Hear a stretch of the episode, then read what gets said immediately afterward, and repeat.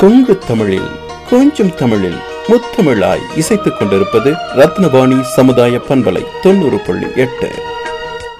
ரத்தினவாணி சமுதாய பண்பலை தொண்ணூறு புள்ளி எட்டு. நான் உங்க சௌந்தர்யா. நாம் தெரிஞ்சுக்க போறது என்னன்னு பாத்தீங்க அப்படின்னா அக்னியாய் நிற்கும் அண்ணாமலை. நிலம் நீர் நெருப்பு காற்று ஆகாயம் ஆகிய ஐந்தும் இந்த உலகத்தை கட்டுப்படுத்தும் பஞ்சபூதங்களாக பார்க்கப்படுகின்றன. பஞ்சபூதங்களையும் வெளிப்படுத்தும் வகையில் சிவபெருமானுக்கு ஆலயங்கள் அமைந்துள்ளன. இதில் நெருப்பை மையப்படுத்தும் அக்னி தளமாக போற்றப்படுகிறது திருவண்ணாமலையில் உள்ள அண்ணாமலையார் திருக்கோவில். இத்தல இறைவனை அண்ணாமலையார் அருணாச்சலேஸ்வரர் என்றும் அம்பாளை உண்ணாமுலையம்மன் அபித குஜலாம்பாள் என்றும் அழைப்பார்கள். திருவாரூரில் பிறந்தாள் முக்தி காசியில் இறந்தால் முக்தி காஞ்சியில் வாழ்ந்தாள் முக்தி தில்லையில் தரிசித்தால் முக்தி திருமறைக்காட்டில் தீர்த்தமாடினால் முக்தி. ஆனால் திருவண்ணாமலையை நினைத்தாலே முக்தி கிடைக்கும். அடிமுடி காண முடியாதவர் சிவபெருமான் என்பார்கள். அதனை சிவபெருமான் மெய்ப்பித்துக் காட்டிய இடம் திருவண்ணாமலை. ஒருமுறை மகாவிஷ்ணுவுக்கும் பிரம்மனுக்கும் இடையே யார் பெரியவர் என்ற வாதம் எழுந்தது. இருவரும் ஒரு முடிவுக்கு வர இயலாமல் சிவபெருமானிடம் சென்று முறையிட்டனர். அப்போது சிவபெருமான் என்னுடைய முடியையும் அடியையும் யார் முதலில் கண்டு வருகிறார்களோ அவர்களே பெரியவர் என்று பதிலளித்தார். பின்னர் விண்ணுக்கும் மண்ணுக்குமாக மிகப்பெரிய நெருப்பு பிளம்பாக மாறி நின்றனர். இதையடுத்து அன்னப்பறவை வடிவம் கொண்டு சிவபெருமானின் முடியை காண பிரம்ம தேவனும் வாராக என்று சொல்லக்கூடிய பன்றி வடிவம் எடுத்து ஈசனின் அடியை காண திருமாலும் புறப்பட்டனர். ஆனால் பல கோடி ஆண்டுகள் ஆகியும் அவர்களால் ஈசனின் அடியையும் முடியையும் காண முடியவில்லை. ஒரு கட்டத்தில் பிரம்மாவும் திருமாலும் திரும்பி வந்தனர். அதில் திருமால் தன்னால் அடியை காண இயலவில்லை என்பதை ஈசனிடம் தெரிவித்தார். ஆனால் பிரம்மனோ தான் ஈசனின் முடியை கண்டுவிட்டதாக பொய் கூறியதுடன் அதற்கு சாட்சியாக சிவனின் தலையில் இருந்து விழுந்த தாழம்பூ ஒன்றை எடுத்து வைத்திருந்தார். இதனால் கோபம் கொண்ட சிவபெருமான் பிரம்மனுக்கும் தாழம்பூவுக்கும் சாபம் அளித்தார் இருவருக்கும் பூலோகத்தில் ஆலய வழிபாடே இருக்காது என்றார். சிவபெருமானின் நெருப்பு வடிவத்தை கண்ட தேவர்கள் அனைவரும் அவரை இத்தலத்திலேயே தங்கும்படி வேண்டினர். இதையடுத்து சிவபெருமான் மழையாக உருமாறினார்.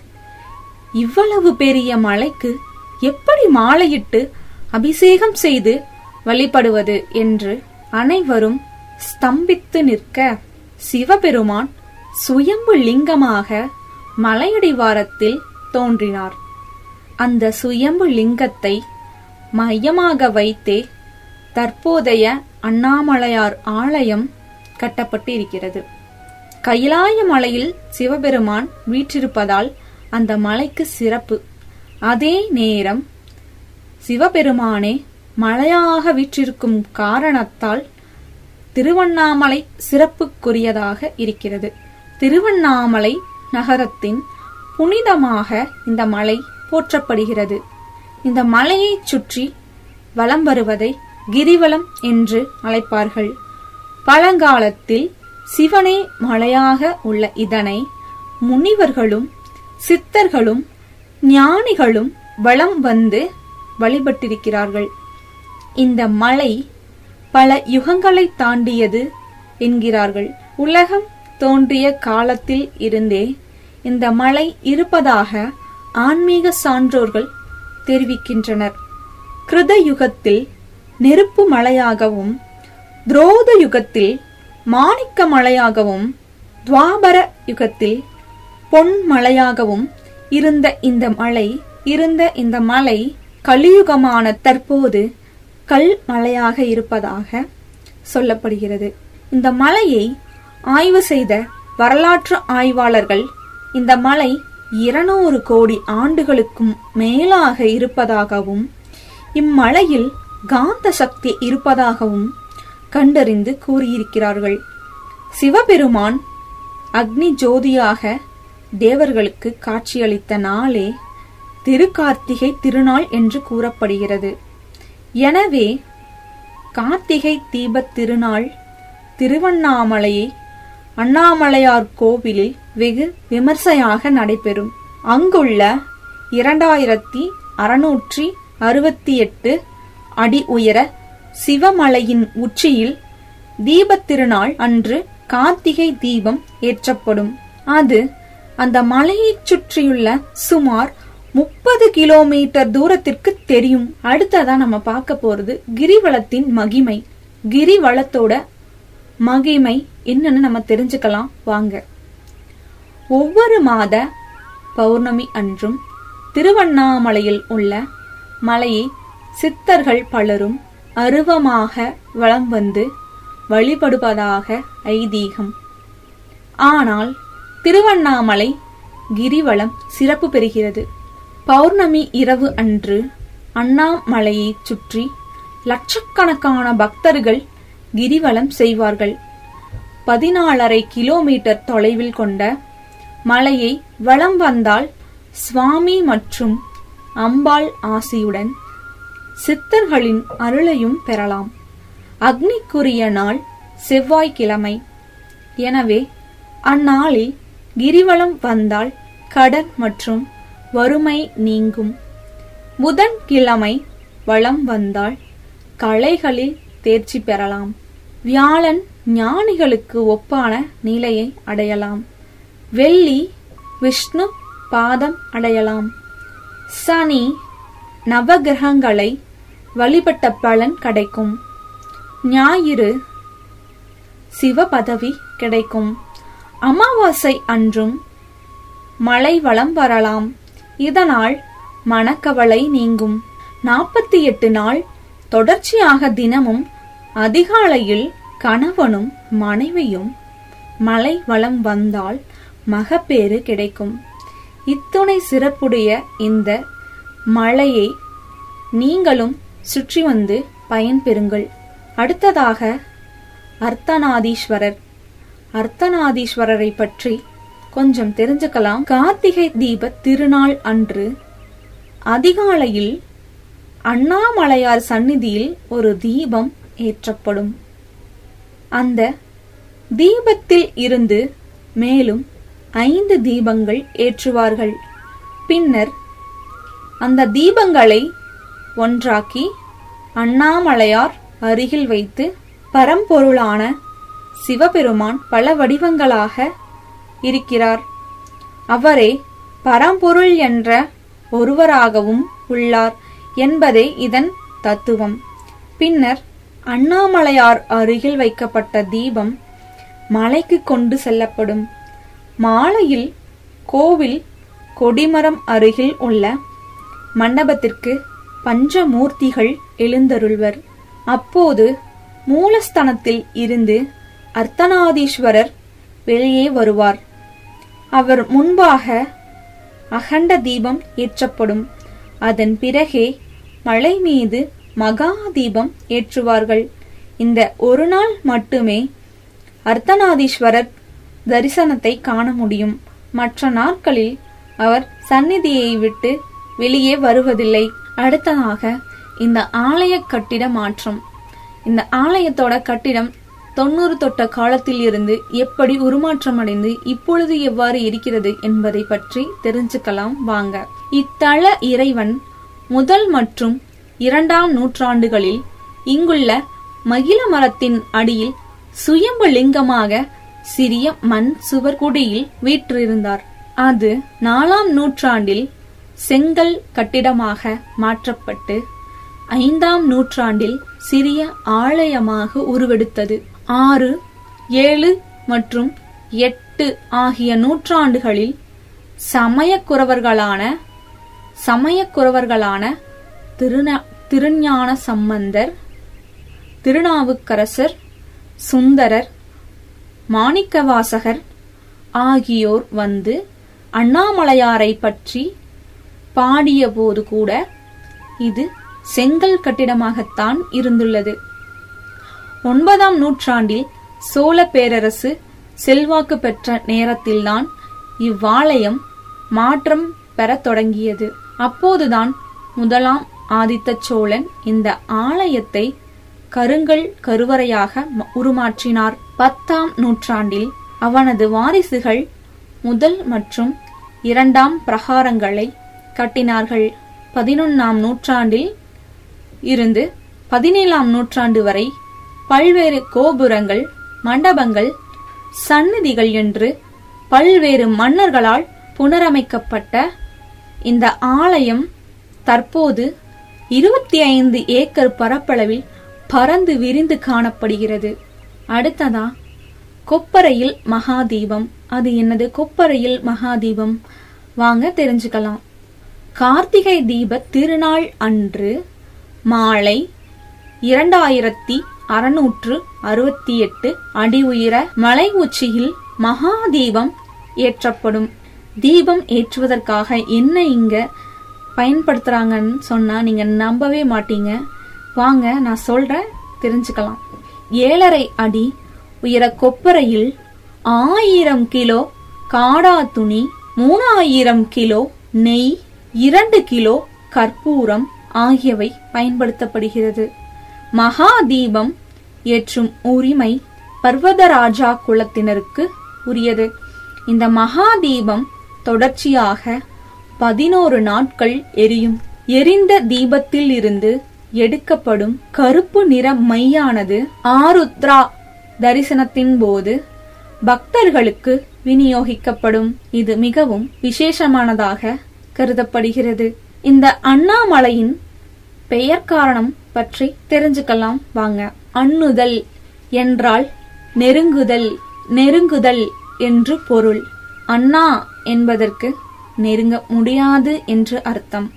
பிரம்மனாலும் விஷ்ணுவாலும் நெருங்க முடியாத நெருப்பு மலையாக சிவபெருமான் நின்ற காரணத்தால் இந்த தளம் அண்ணாமலை என்று பெயர் பெற்றது.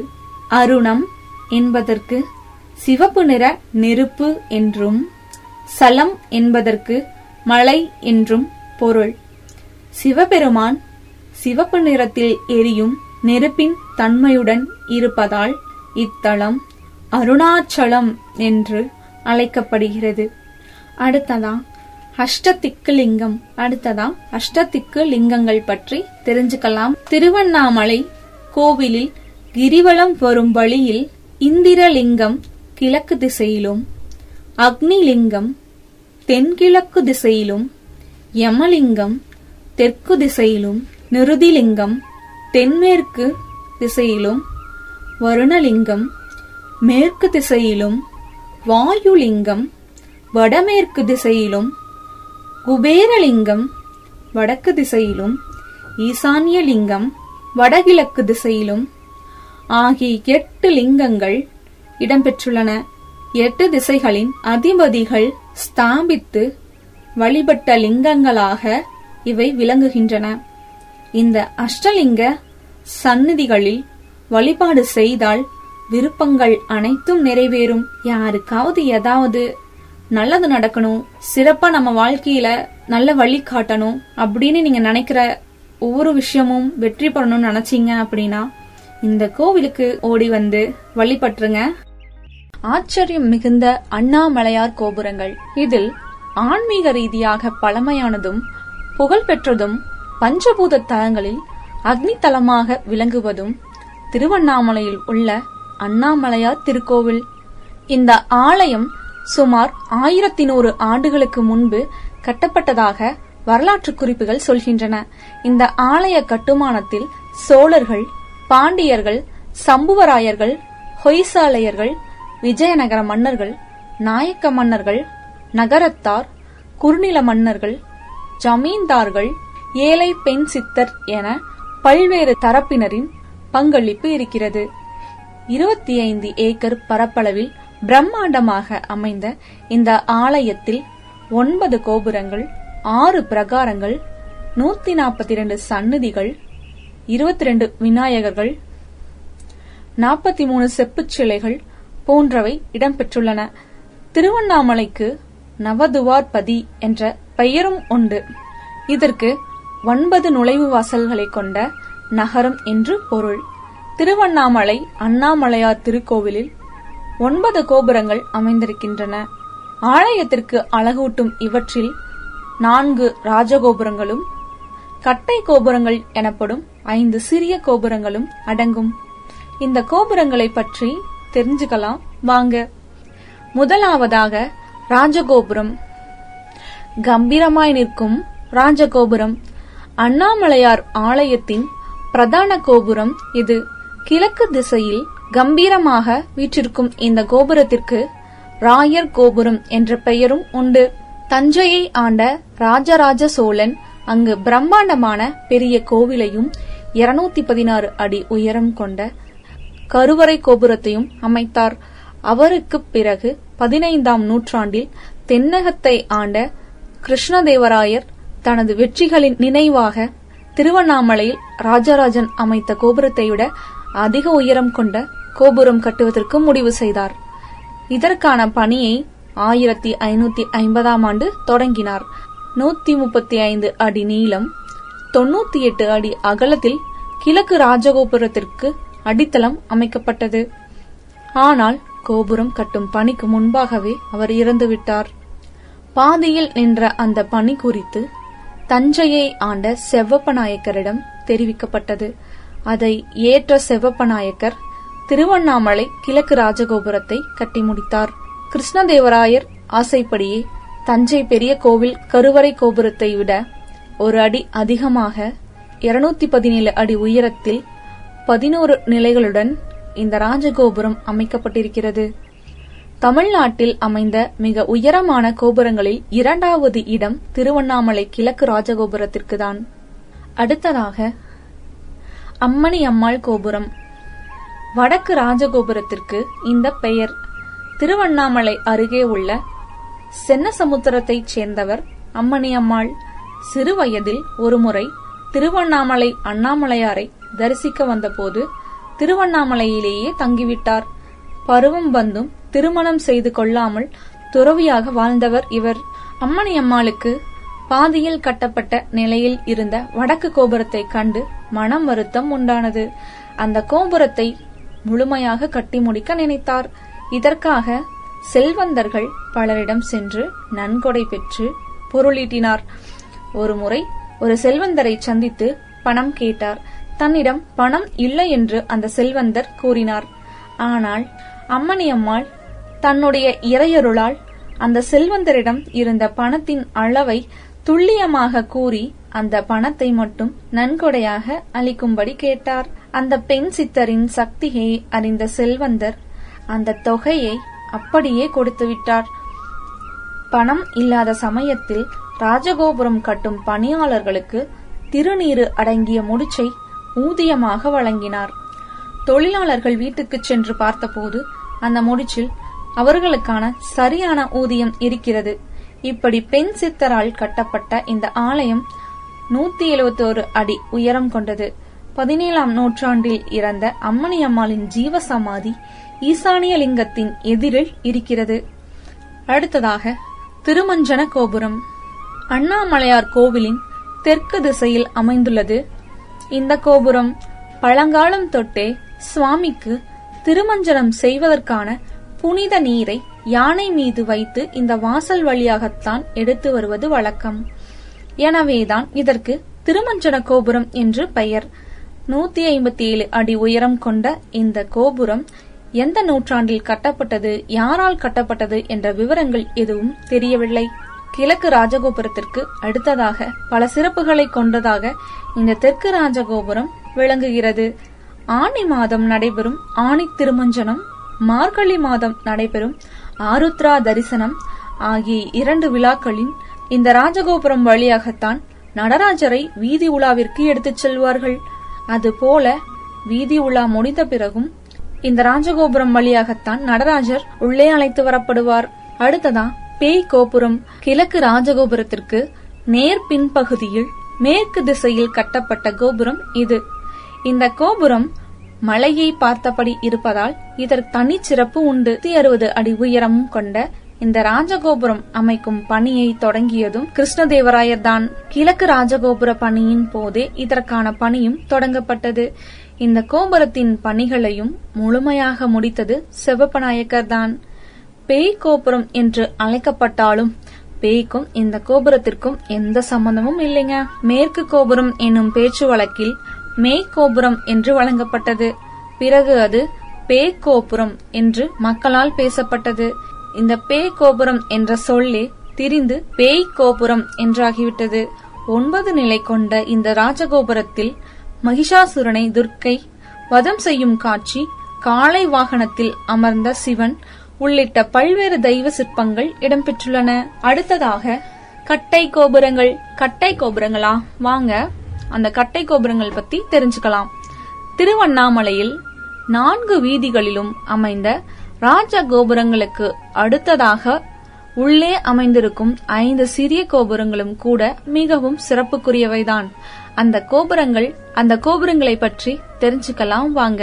வல்லாள மகாராஜா கோபுரம். கிழக்கு ராஜகோபுரத்தை தாண்டி உள்ளே நுழைந்ததும் இருப்பது இந்த கோபுரம். ஆயிரத்தி முன்னூத்தி பதினெட்டாம் ஆண்டு தொடங்கி ஆயிரத்தி முன்னூத்தி நாற்பதாம் ஆண்டு கட்டி முடிக்கப்பட்ட இந்த கோபுரத்தை வீர வல்லாள மகாராஜா கட்டினார். இதனால் இந்த கோபுரத்திற்கு வீர வல்லாள திருவாசல் என்றும் பெயரும் உண்டு. இந்த கோபுரத்தின் கீழ் பகுதி தூண் ஒன்றில் வல்லாள மகாராஜாவின் சிற்பம் கைகூப்பிய நிலையில் இருக்கும். சிவன் பார்வதி விநாயகர் கல்லாள மரத்தின் கீழ் அமைந்திருக்கும் தட்சிணாமூர்த்தி சமணரை கழுவேற்றும் சிற்பங்கள் உள்ளன. இந்த மகாராஜாவுக்கு பிள்ளைகள் இல்லாததால் சிவபெருமானை மகனாக இருந்து வல்லாள மகாராஜாவின் இறுதிச் சடங்குகளை செய்ததாக சொல்லப்படுகிறது. அடுத்ததாக கிளி கோபுரம் கிளி கோபுரமா? வாங்க இந்த அழகிய கிளி கோபுரத்தை பத்தி தெரிஞ்சுக்கலாம். வல்லாள மகாராஜா கோபுரத்தை தாண்டியதும் இருக்கும் கோபுரம் இது. எண்பத்தி ஒரு அடி உயரமும் ஐந்து நிலைகளுடன் அமைந்த இந்த கோபுரத்தை ஆயிரத்தி ஐம்பத்தி மூணாம் ஆண்டு ராஜேந்திர சோழன் கட்டியுள்ளார்.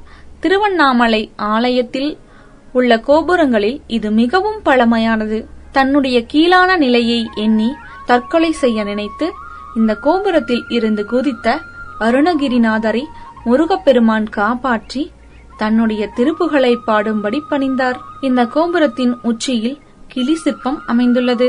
ஒருமுறை மன்னரின் உயிரை காக்கும் பொருட்டு தேவலோக மலரை பறித்து வர வேண்டிய சூழல் அருணகிரிநாதருக்கு ஏற்பட்டது. அவர் தன்னுடைய உயிரை கூடுவிட்டு கூடுபாய் வித்தை மூலமாக கிளிக்குள் செலுத்தி தேவலோகம் சென்றார். அவரது உடல் கோபுரத்தின் உச்சியில் இருந்தது. இதை அறிந்த அருணகிரிநாதரின் போட்டியாளர் சம்பந்தாண்டான் அருணகிரிநாதரின் உடலை எரித்துவிட்டான். இதனால் அருணகிரிநாதர் கிளி உருவிலேயே இருக்க வேண்டியதாயிற்று. அவர் கிளி உருவத்தில் இந்த கோபுரத்தில் இருந்து நிறைய பாடல்களை பாடியுள்ளார். அவற்றில் கந்தர் அனுபூதி சுந்தர அந்தாதி போன்ற இலக்கியங்கள் குறிப்பிடத்தக்கது. இதனால்தான் இந்த கோபுரத்திற்கு கிளி கோபுரம் என்று பெயர். அடுத்ததாக தெற்கு கட்டை கோபுரம். திருமஞ்சன கோபுரத்திற்குள் நுழைந்ததும் உள்ளே அமைந்த ஐந்து நிலைகளுடன் கூடிய சிறிய கோபுரம் இது. எழுபது அடி உயரம் கொண்டது. இக்கோபுரத்தின் புராண நிகழ்ச்சிகளை விளக்கும் பல்வேறு சிற்பங்கள் இடம்பெற்றிருக்கின்றன. அடுத்ததாக மேற்கு கட்டை கோபுரம். பேய் கோபுரத்தின் வழியாக ஆலயத்தினுள் நுழையும் போது வரும் சிறிய கோபுரம் இது. இதுவும் ஐந்து நிலைகளுடன் எழுபது அடி உயரத்தில் அமைந்த ஆலயம்தான். இந்த கோபுரத்தில் அஷ்டதிக்கு காவல் தெய்வங்களின் சிற்பங்கள் இடம்பெற்றுள்ளன. வடக்கு கட்டை கோபுரம். அம்மணி அம்மாள் கோபுரத்தை அடுத்து ஆலயத்திற்குள் அமைந்த சிறிய கோபுரம் இது. நாற்பத்தி ஐந்து அடி உயரத்தில் அமைந்த இந்த கோபுரத்தில் சிவன் பார்வதி விநாயகர் முருகன் துவாரபாலகர்கள் மற்றும் நடன பெண்மணிகளின் சிற்பங்கள் வடிக்கப்பட்டுள்ளன. இத்தனை சிறப்புமிக்க திருவண்ணாமலைக்கு நீங்கள் கட்டாயம் செல்ல வேண்டும். அப்படி நீங்கள் சென்றால் இந்த கோபுரங்கள் ஒவ்வொன்றையும் தவறாமல் கண்டு தெரிந்து கொள்ளுங்கள்.